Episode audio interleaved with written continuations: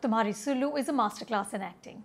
It's a testament to the skill and smarts of Vidya Balan, who lifts an underdeveloped screenplay by just acting the hell out of it.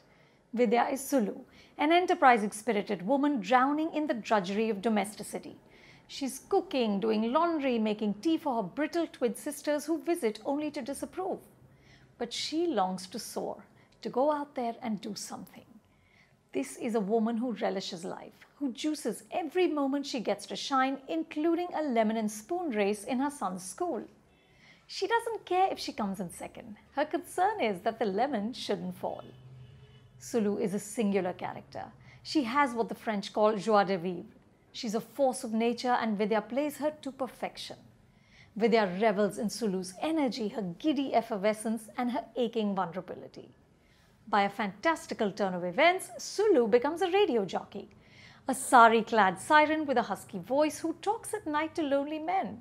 Of course, they don't know she's also peeling peas simultaneously. Sulu loves her job and the freedom and opportunity it gives her, but her newfound clout has consequences for her family. It's a lovely idea, but this is where debutant director Suresh Triveni falters. He has created a full bodied character, but his circumstances seem more convenient than organic. Sulu is someone we could know. However, the other characters, her loving husband Ashok, played by Manav Kaul, her boss Maria, played by Neha Dhupia, and her producer Pankaj, played by Vijay Maurya, are just types. They're superficial signifiers rather than flesh and blood people. What happens when a middle class housewife starts to talk dirty to strangers at night? What are the thorny conversations a husband and wife have before this career becomes routine? Ashok's anger and hurt is shown but not probed. Tumhari Sulu is designed to be good natured and endearing, so even the late night heavy breathing conversations never get too risque. In fact, Sulu seems to be a version of Munna Bhai from Lage Raho Munna Bhai, helping people in need. Incidentally, Vidya also played a radio jockey in that film. Ashok's troubles at his factory job seem imposed just to move the plot and their son's track, which brings matters to a head especially clumsy.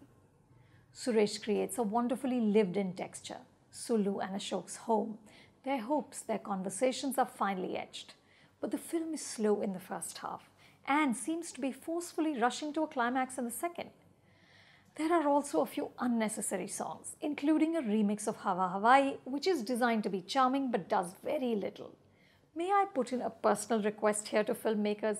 Please just let the legends be. But through these bumps, Vidya doesn't falter.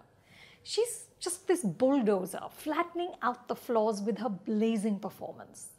At the end, when Sulu articulates what this job meant to her and weeps, I cried with her. There's also a stellar moment in which Sulu acknowledges her lack of credentials. She is, after all, a 12th standard fail. See this film for Vidya. Her unfettered joy will make you smile. I'm going with three stars.